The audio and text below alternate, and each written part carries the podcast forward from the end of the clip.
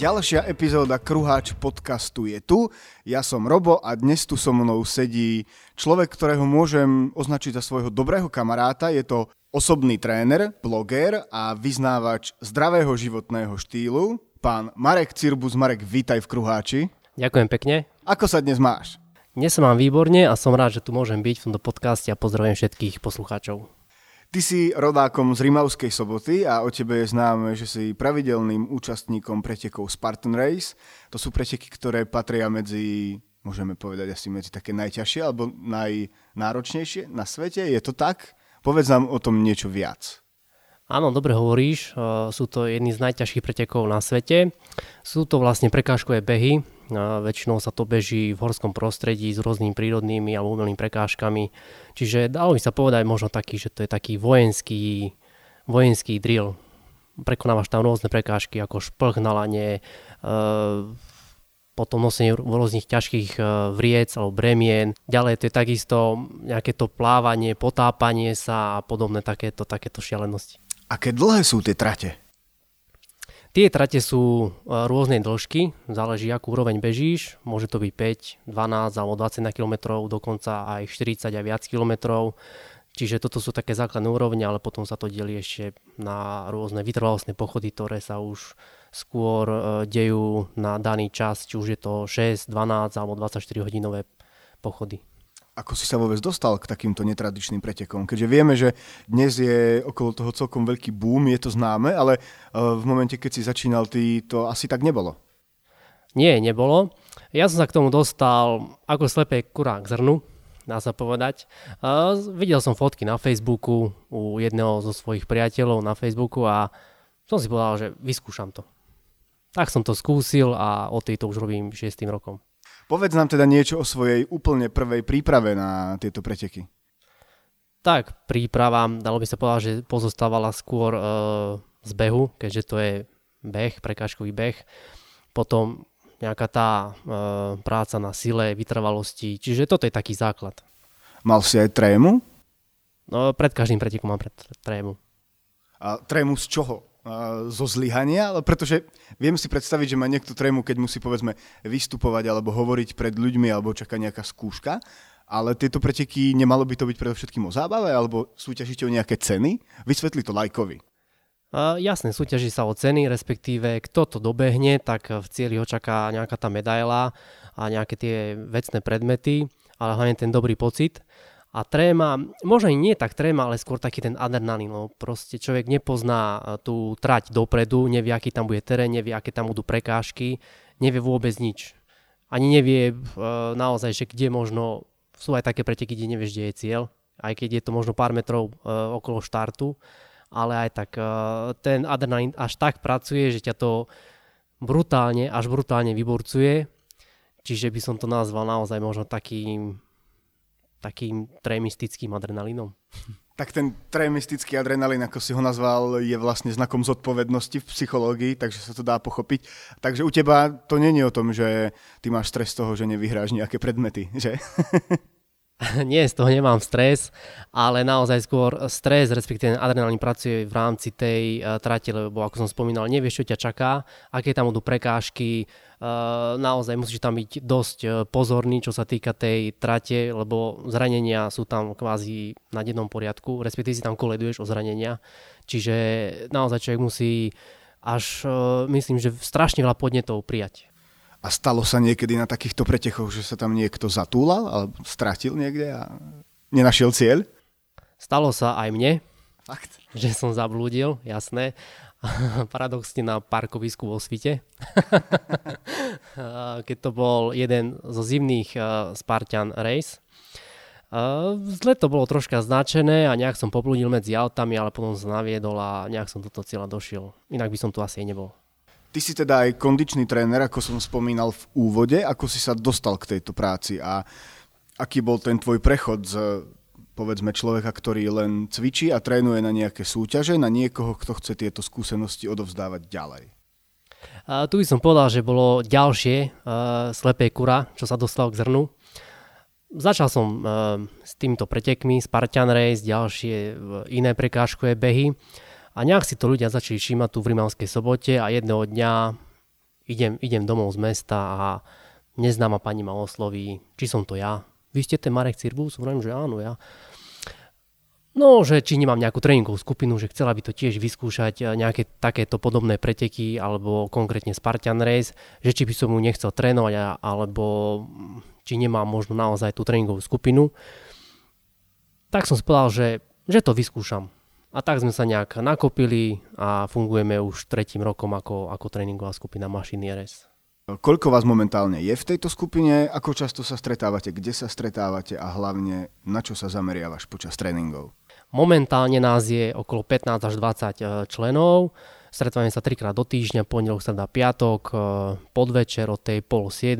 Tréningy trvajú hodinu, hodinu niečo a trénujeme tam všetko možné. Chcem im poskytnúť naozaj nielen, nielen nejaký ten drill, nejaký ten tréning, ale možno aj nejaký ten zážitok z toho pohybu. E, cvičíme už nejaké silové veci, kondičné, chodíme takisto aj behať do prírody alebo Samozrejme niekde na ovále, keďže trénujeme na sídlisku Západ v areáli školy. Čiže naozaj nech nie sme ako len nejaká tréningová skupina, čo sa stretávame trikrát do týždňa, ale nech sa buduje nejaká tá komunita a aj tie medziludské vzťahy, nech, nech, to tam, nech, nech tam je tá chémia. Na to som chcel narážať teraz. E, ja som mal možnosť baviť sa s niekoľkými členmi tejto tvojej skupiny a fakt som mal pocit, že ide o takú ako keby takú rodinu, respektíve komunitu. Uh, máte aj také nejaké spoločné aktivity, povedzme turistiku, výlety, grilovačky a tak ďalej? Áno, jasné, už sme zažili do pár nejakých takýchto spoločných výjazdov, či už to boli feráty napríklad na skalke, kde sme polovozili kaďaké skaly, opekačky, grilovačky a čo proste naozaj. Snažíme sa aj mimo tréningov sa stretávať alebo byť v kontakte a keď niečo dohadujeme si aj kaďaké nejaké takéto spoločné akcie. A ty však trénuješ aj mimo tejto skupiny. Áno, trénujem aj individuálne, keďže nejak si ten, uh, to trénerstvo vydobilo to svoje u mňa. Na tom tréningu spoločnom v rámci tej skupiny sa stretávajú rôzne typy osobností a každý má nejaké tie svoje problémy, povedzme, nazvime to, že pohybové problémy, respektíve by chceli trénovať nejak inak, niečo iné, tak uh, som si povedal asi také zhruba 2 roky dozadu, že vyskúšam sa venovať trénerstvu aj individuálne, čiže trénujem aj naozaj jednotlivcov. Ako prebieha potom taký individuálny tréning, keďže sa to určite musí líšiť od toho skupinového? Eh, áno, líši sa to, úplne sa to líši od toho skupinového. S tým človekom už pracujem naozaj len s ním, eh, s, danou, s daným somatotypom, respektíve dá sa povedať, že aký, akú má stavbu postavy, na, na to sa zameriavam, takisto na uh, neurotyp. Uh, naozaj dá sa povedať, že na každého sedí ten istý tréning, darmo, že niekto je povedzme také isté postavy. Uh, má aj svoje nejaké tie silné a slabé stránky, takže pozerám sa možno tak troška holisticky na ten tréning. Uh, môj klient, respektíve moji klienti, naozaj každý jeden má svoj tréning. Ani jeden nemá podobný, respektíve rovnaký. No a ako prebieha tréning? Uh, najskôr si s tým človekom sadnem, pokecáme spolu, aké má, aké má ciele, prečo sa chce vôbec nejak uh, zapojiť do nejakého tréningového procesu. A potom s ním pracujem tak, že navrhnem mu e, diagnostiku tela, čo je vlastne zisťovanie nejakých tých pohybových, pohybových stereotypov, takisto nejaké tie skrátené, oslabené svaly. Je to také, nechcem to nazvať, že zdravotné vyšetrenie, ale je to istým spôsobom nejaké to vyšetrenie, kde zistíme naozaj možno tie jeho úskalia a slabiny, alebo možno aj nejaké tie silnejšie stránky jeho tela. Potom klasicky nejaké to váženie, hej, mm, samozrejme ako má váhu, e, percent tuku, podiel svalov, podiel vody v tele, metabolický vek a podobne, samozrejme miery zmeriame. A toto je nielen pre mňa, ale aj pre ňo takým e, štartovacím bodom. Na základe toho e, stanovíme tréningový proces, koľkokrát do týždňa, aký tréning, z čoho bude pozostávať a už s tým pracujeme. No a potom už v rámci toho tréningového procesu e, snažíme sa naozaj, aj keď už má nejaké tie problémy, hej, že príde mi na tréning a zrazu ho pichá v chrbte, alebo má niečo s kldom, niečo s nohou, tak uh, nejdeme striktne podľa toho tréningového plánu, ale zamerieme sa na to. Radšej vynecháme ten tréning, čo bol uh, daný, ale ideme riešiť tú aktuálnu vec. Takže naozaj, že je to také, také flexibilné pri mne. Chcem tým naozaj ľuďom poskytnúť uh, čo, čo najviac z toho, čo viem a hlavne im chcem pomôcť. A možno tak, aby začali mať radi ten šport, respektíve taký ten pohyb a aby sa v tom aj našli a aby aj spoznali samého seba. Ja o tebe viem, že ty si tak nejakým spôsobom viac začal riešiť uh, toto svoje podnikanie, môžeme, môžeme to nazvať tak, v období pred koronakrízou a keď sa ti to začalo nejako postupne rozbiehať, tak prišla pandémia. Opíš nám celú tú situáciu, ako si to prežíval, ako si sa musel prispôsobiť. Uh-huh, áno, presne tak, ako hovoríš, začalo to akurát uh, v tom období pred koronou. A ako som to prežíval? Uh, no, z začiatku človek myslel, že radšej strčí hlavu do piesku, alebo to nechá tak, že asi to nebude tá cesta. Ale to asi pri každom, keď uh, či už to bolo nejaké zamestnanie, alebo naozaj niekto rozbiehal akurát v tom období nejaké to podnikanie, tak mal ten pocit, ale nedal som sa a snažil som sa naučiť Eh, vykorčulovať, respektíve surfovať na, na tejto koronakríze a tvoril som rôzne tréningové plány, tvoril som uh, tréningové videá, či už pre uh, tréningovú skupinu alebo pre mojich klientov, ktorých individuálne trénujem. Takže takto som začal fungovať. Čiže dá sa povedať, že z takého možno face-to-face trénera sa stal na krátku dobu aj nejaký ten online tréner. Tak keďže si sa stal online trénerom, mňa by zaujímalo, ako tu vôbec prebiehalo také tréningy, lebo videli sme to v rôznych televíziách, že rôzni tréneri toto robili, ale ja si to osobne neviem predstaviť z pohľadu toho samotného trénera, ako vyučovať niekoho takto na diaľku. No je to, je to oveľa náročnejšie, ako byť s tým človekom osobne, pretože nevieš skontrolovať techniku, na ktorej naozaj ja dosť bazírujem, lebo tomu človeku nechcem ublížiť a keď nevie danú techniku cviku, tak uh, môžeme radšej skončiť. Čiže bolo to náročné, preto som aj ja e, v rámci tréningových plánov alebo tých tréningových videí vyberal také cviky, ktoré naozaj by možno vedel aj úplný začiatočník. E, prípadne som navrhoval rôzne alternatívy, ale myslím, že pre trénera, ktorý, ktorý je e, zvyknutý pracovať s tým človekom osobne, tak to online trénerstvo, no nebola to moja šálka kávy ale bola to určite pre mňa veľmi dobrá skúsenosť. Online tréning je teda jedna vec, no tá pandémia tu ešte s nami zrejme bude nejaký čas. Ako ty vidíš budúcnosť takýchto aktivít, ak teda dáme stranou ten online tréning a budeme sa baviť o reálnom tréningu s ľuďmi? No ja si myslím, že e, ten, ktorý je nejak chorý alebo fyzicky, respektíve má nejaké zdravotné e, problémy, tak ten sa do cvičenia nepustí Čiže do toho cvičenia naozaj pôjde len ten zdravý človek.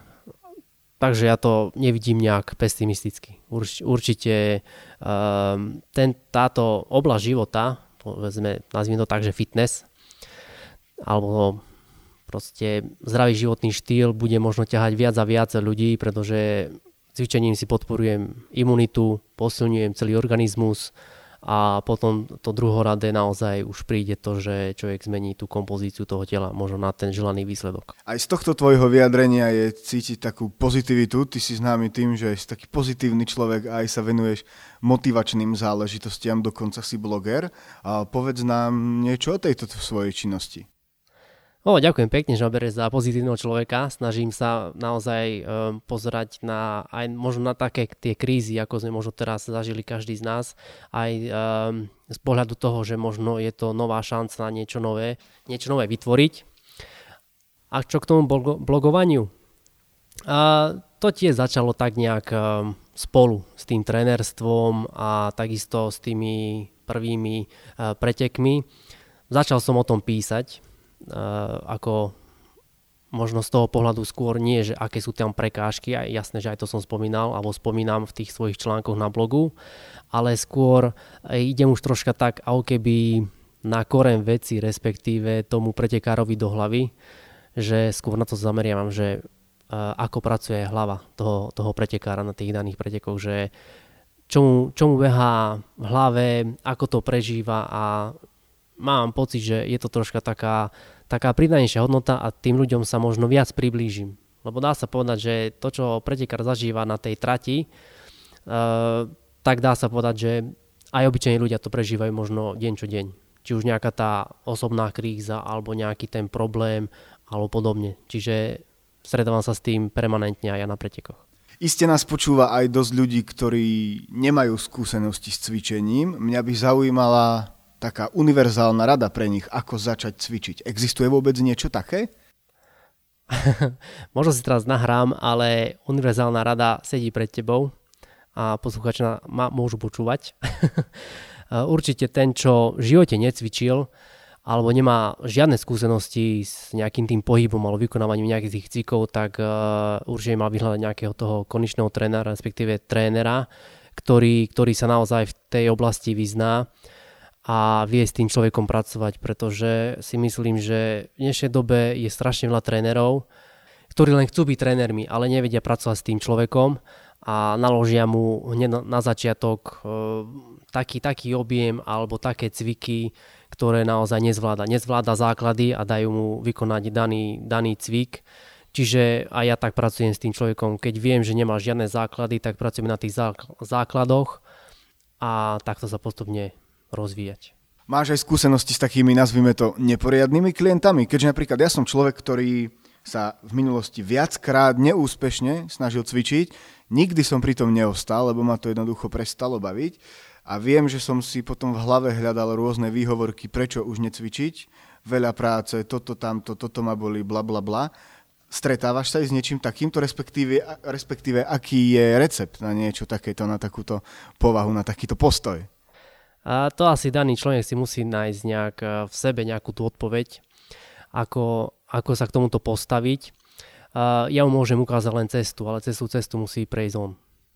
Čiže môžem ho motivovať, môžem mu proste naozaj ukázať, že tým cvičením alebo nejakými tými mm, pohybmi alebo nejakými tými cvikmi sa bude mať lepšie, bude sa lepšie cítiť, na margo toho lepšie bude vyzerať a možno tie prvé kroky budú naozaj o niečo dlhšie trvať, ale keď sa dostavia, tak možno to akurát toho dotyčného nakopne a bude v tom pokračovať. Čiže dôležité je mať tú prvotnú motiváciu, že áno, chcem, ale potom určite tú vytrvalosť, že áno, vydržím. Toto bola hlboká a veľmi podnetná myšlienka na záver od Mareka. Marek, ja ti ďakujem, že si sem dnes prišiel a že si venoval svoj čas našim poslucháčom a povedal si im niečo aj o svojom súkromí, aj o svojom živote. Bolo to veľmi poučné, myslím si.